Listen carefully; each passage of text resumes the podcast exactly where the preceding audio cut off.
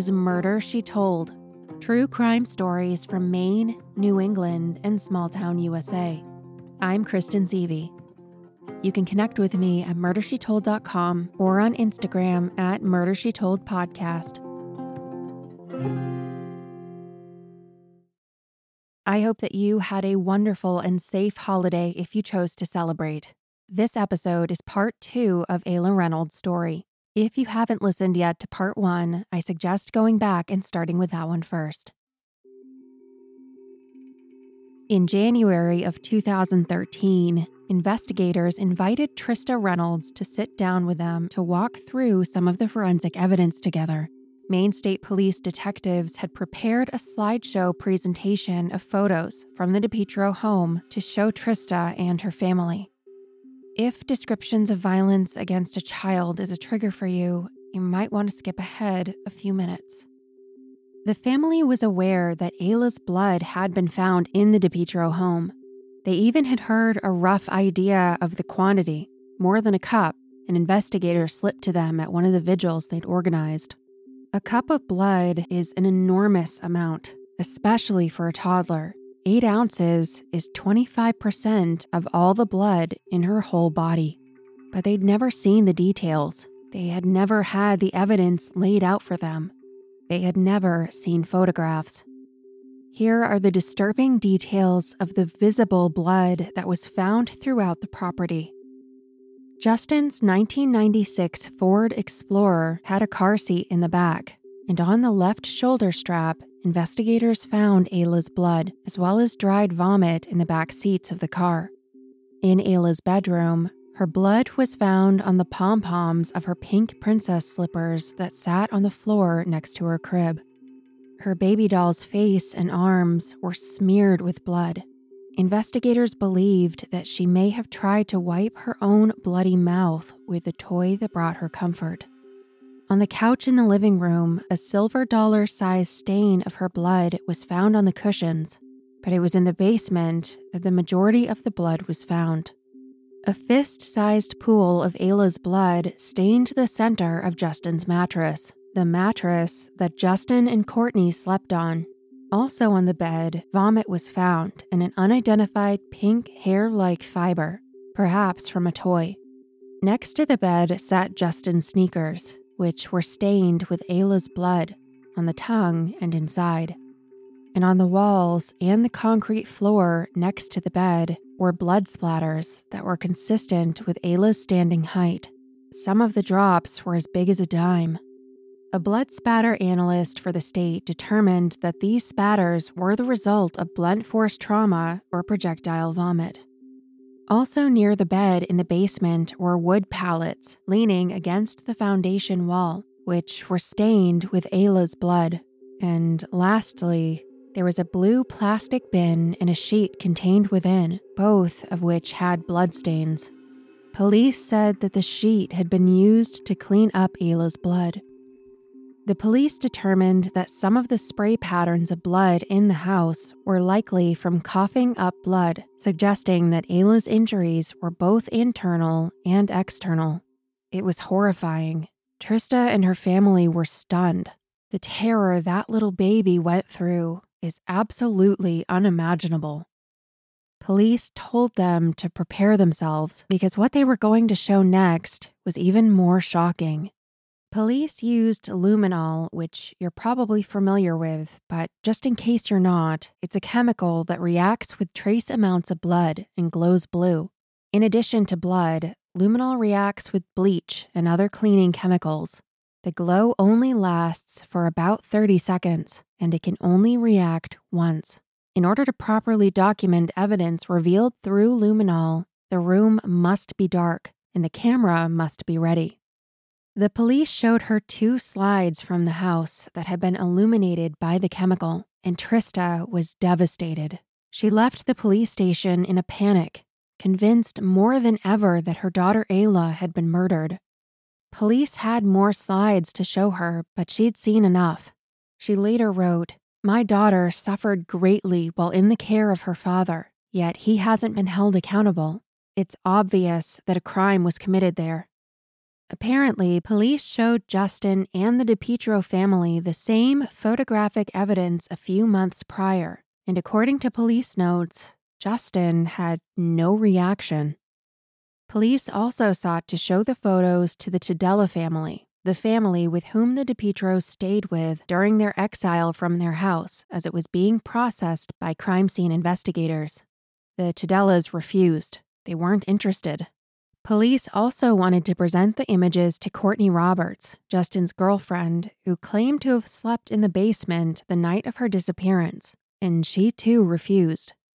Trista told the press Justin, Alicia, and Courtney are still walking the streets like nothing happened. After seeing the evidence, it started to settle in my mind that Ayla really is deceased and not coming back. I'm unable to close my eyes and not see her blood.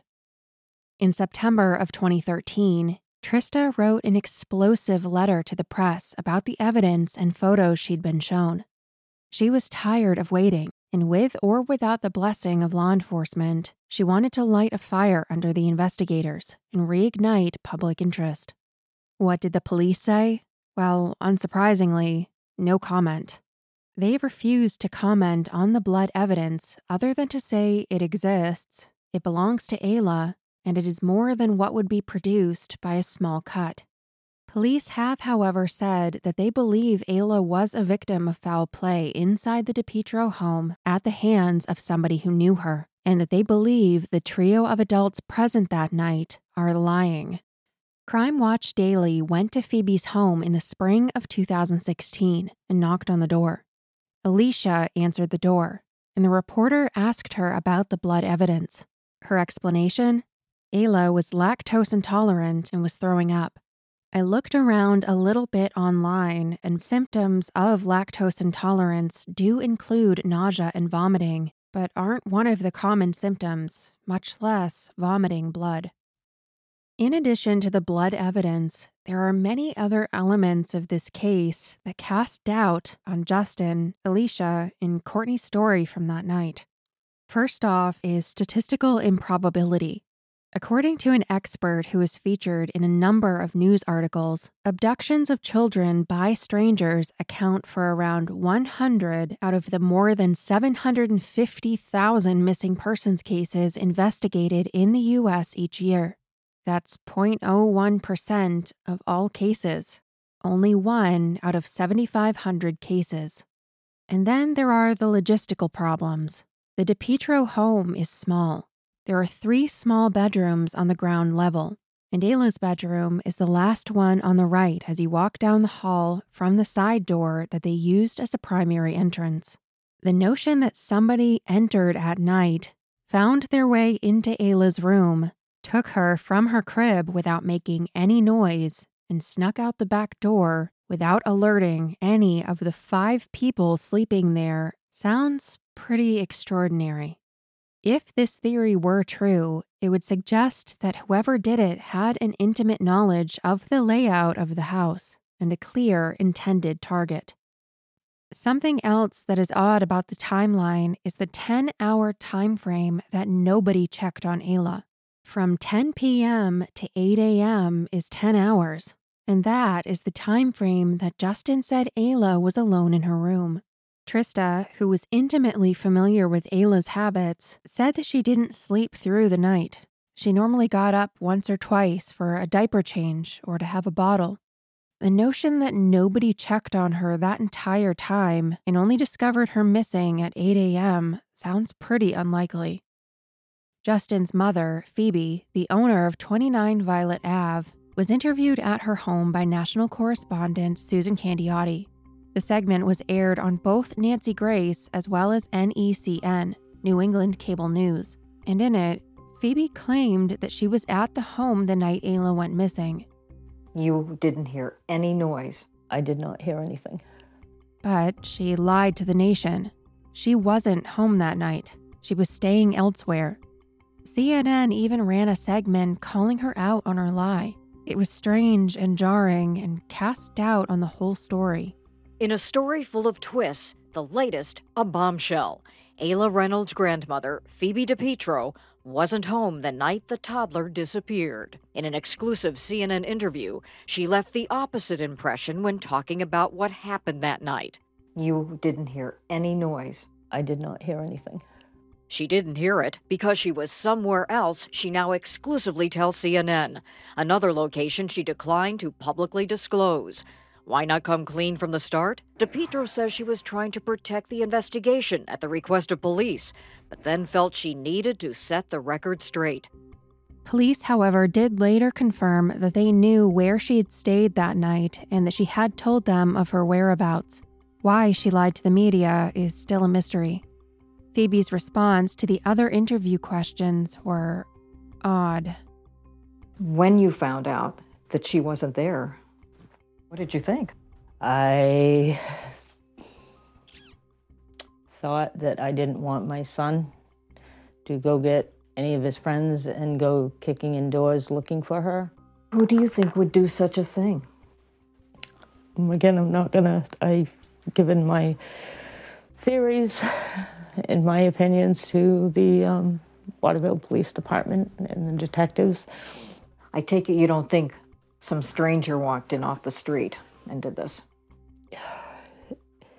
It is a very creepy feeling to think that somebody had been casing your house, that they had been watching the family's activities. After Ayla vanished, her grandmother told detectives some things around the house didn't look the same some oddities that I had noticed, and we told the law enforcement, you know, what those were. She would not reveal them to us.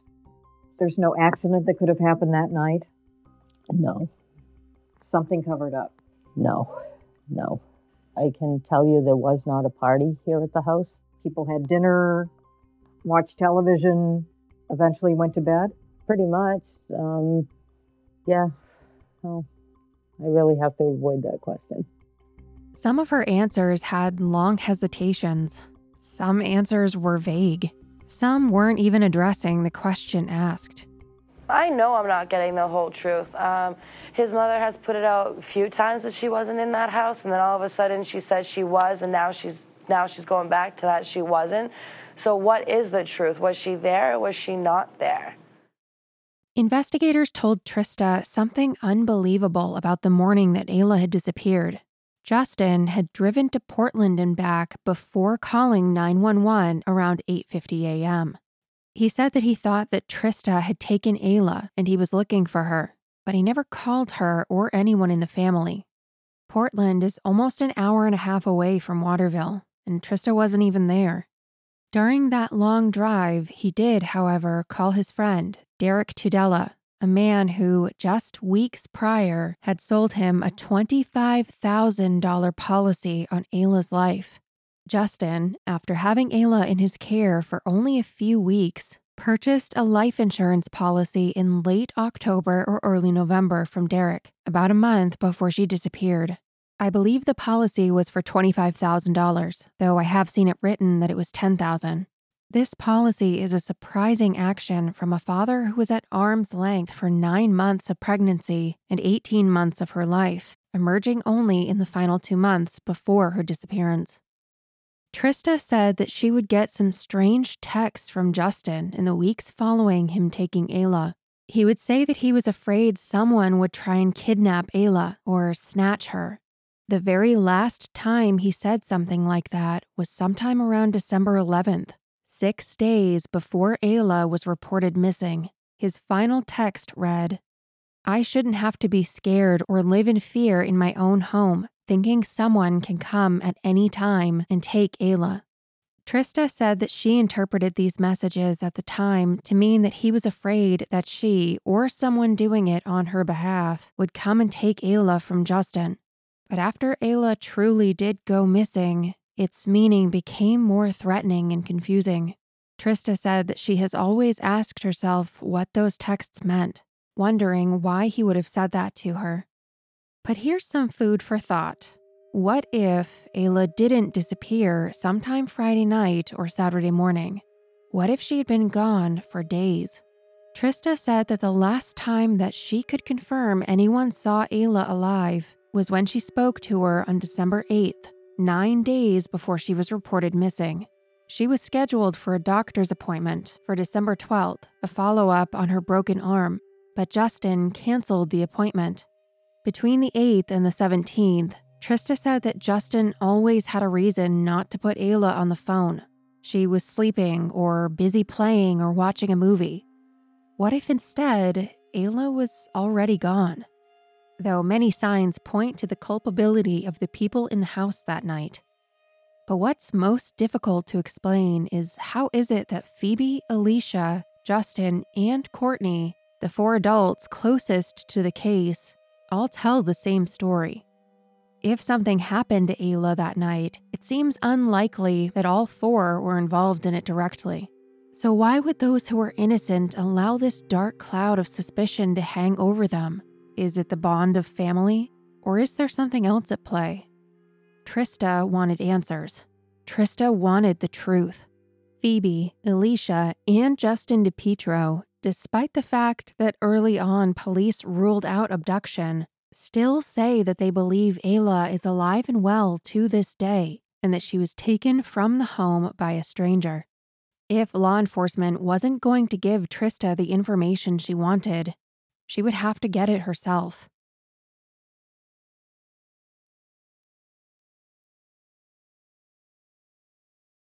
Trista hired attorney William Childs of Portland, who graciously agreed to take the case pro bono to hatch a plan. And the first step in that plan was to have Ayla declared legally dead. There was a minimum waiting period of five years, but in 2017, she filed some court documents to get a hearing before a judge who would listen to arguments and consider whether it was likely that Ayla was deceased. They had a duty to serve Ayla's father with notice of the hearing, but Justin had moved. He no longer lived at his mom's Violet Ave home, and from what she had heard, he'd moved to Los Angeles, California. She had no way to reach him, and no one would connect her with him, so she hired a sort of bounty hunter called a process server in LA to track him down. The process server located Justin and asked him, Are you Justin DiPietro? He said he was not.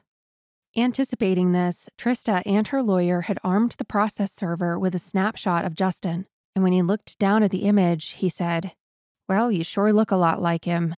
You've been served. In September of 2017, the hearing was held and evidence was presented. Trista provided testimony, and so did Detective Jeff Love, head of the Maine Unsolved Homicide Unit.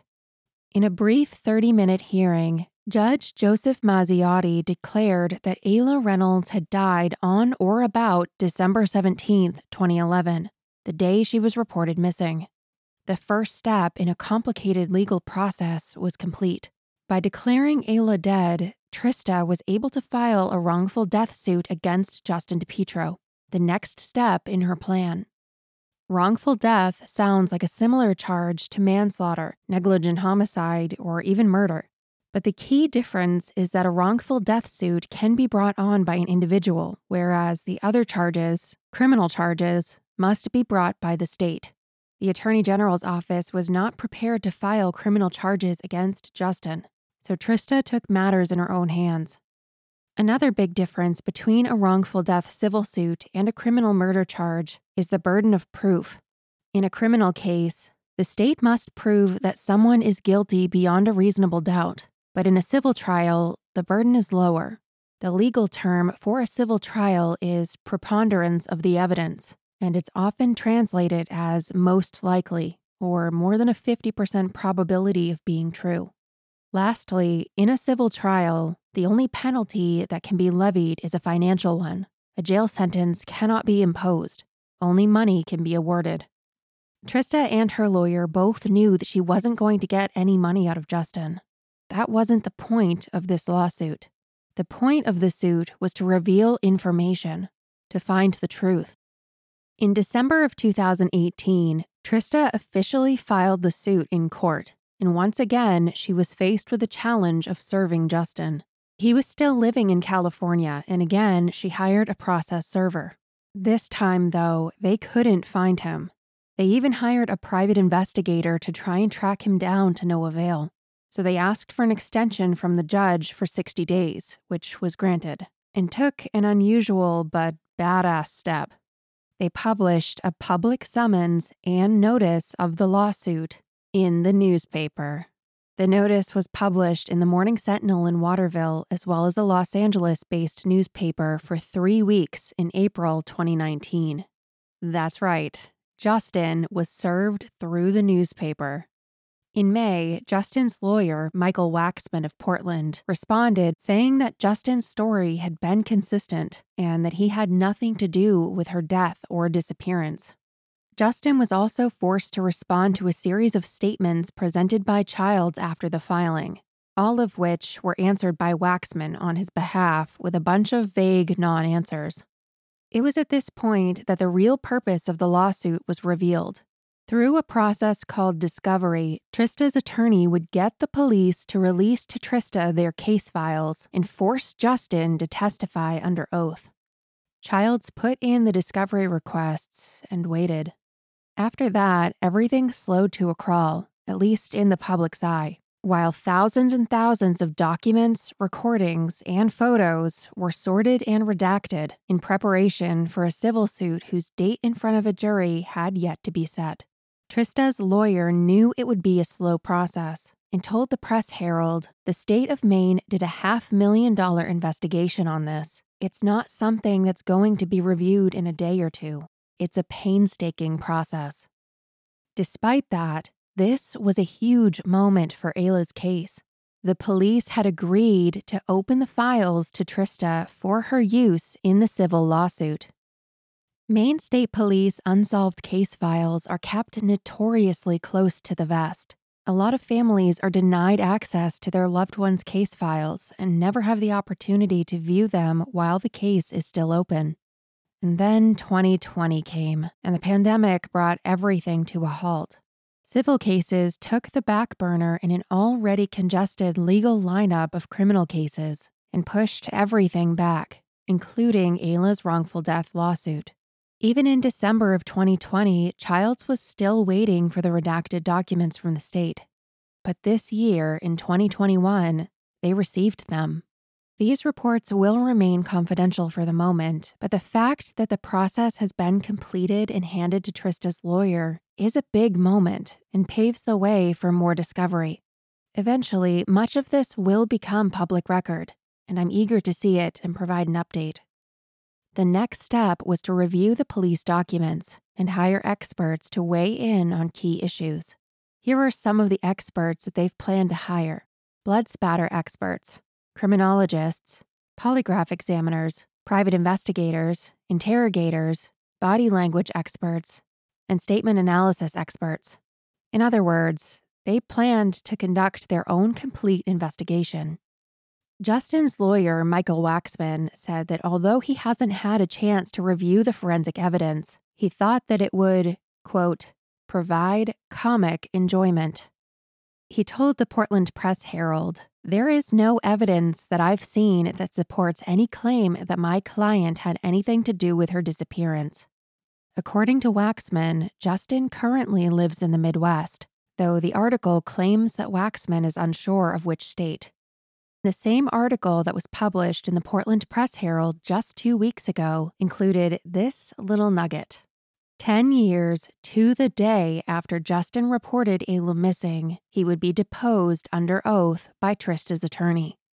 Though there's been no update yet as to how it went, the deposition would have taken place on Friday, December 17th, 2021. Pursuing legal action in this capacity is extremely costly, and even though William Childs is working pro bono, the cost of third party forensic testing and expert analysis falls in the lap of Trista and her family. So, Trista's stepfather, Jeff Hansen, has created a GoFundMe to raise $25,000 to help offset costs. They've raised over $11,000 so far, and they need your help.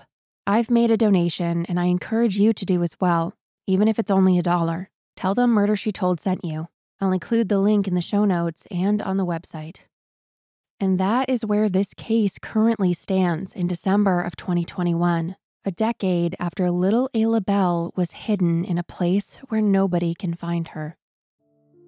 In the years following Ayla's disappearance, Trista had hope that her Christmas present would come through the door, running to be held once again by her mommy. But Trista knows Ayla is never coming back, and her Christmas wish in years past will never be granted. Ten years later, she has a new wish, one that she has renewed hope for as the civil suit heats up, finding out the truth about what happened to her daughter. Justin, I promise you, wherever you are, one day you will have to face me and tell me the truth about what really happened to Ayla. You can't hide from this forever. Eventually, it will eat at you, and I know I will get justice for Ayla, and I won't stop fighting for justice. I'll live inside a courtroom till the day I get my justice for her. This year, pink lights were left on around neighborhood homes as a somber reminder of a little girl whose life was taken too soon. Pink was Ayla's favorite color. Trista told the Portland Press Herald two weeks ago I have always said I just want to light up the world pink for her. It means the world to me to actually be driving down the street in South Portland and see Christmas lights, but also to see pink lights for Ayla. It's more emotional this year. I miss her so much. Trista and her boys hang an ornament on the tree for Ayla a teddy bear that says Baby's First Christmas. Ayla never got to have more than one Christmas. Maybe by this time next year, Trista's revised Christmas wish will have finally come true, and a grieving family and state will have answers and justice for little Ayla Bell Reynolds. If you have any information about the murder or whereabouts of Ayla Bell Reynolds, I encourage you to call the Maine State Police Major Crimes Unit Central at 207 624 7143 or leave a tip at the website linked in the show notes.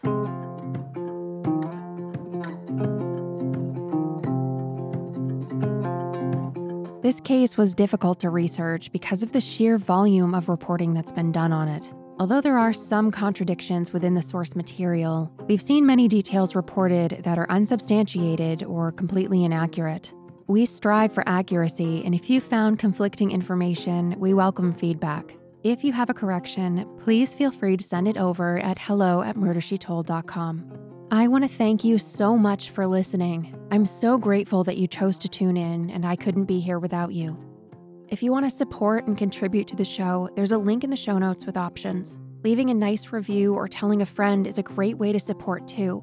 You can connect with me on Facebook or Instagram at Murder She Told Podcast. A detailed list of sources for this case can be found on the blog at murdershetold.com. Thank you to Byron Willis for his research and writing support.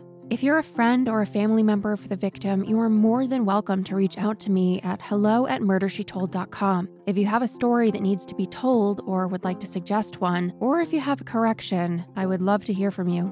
My only hope is that I've honored your stories in keeping the names of your family and friends alive. I'm Kristen Seavey, and this is Murder She Told. Thank you for listening. Hey, everybody, it's Eric Carter Landine, the host and producer of True Consequences podcast. Do you like true crime but not sensationalism?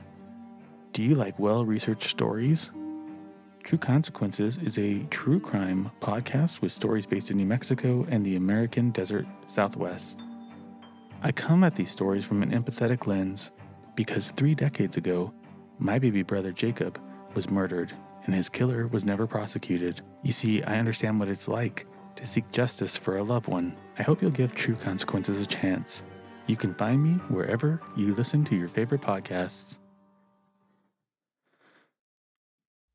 In the 1970s, John Todd burst onto the evangelical scene with a shocking tale. He claimed to be a former witch involved in a then unheard of secret organization called the Illuminati and urged Christians to prepare for a violent world takeover. First of all, the number one weapon in everybody's home should be a 12 gauge pump shotgun. Hear the amazing story of one of the originators of the modern day conspiracy theory. From Magnificent Noise and Sony Music Entertainment, this is Cover Up, the conspiracy tapes.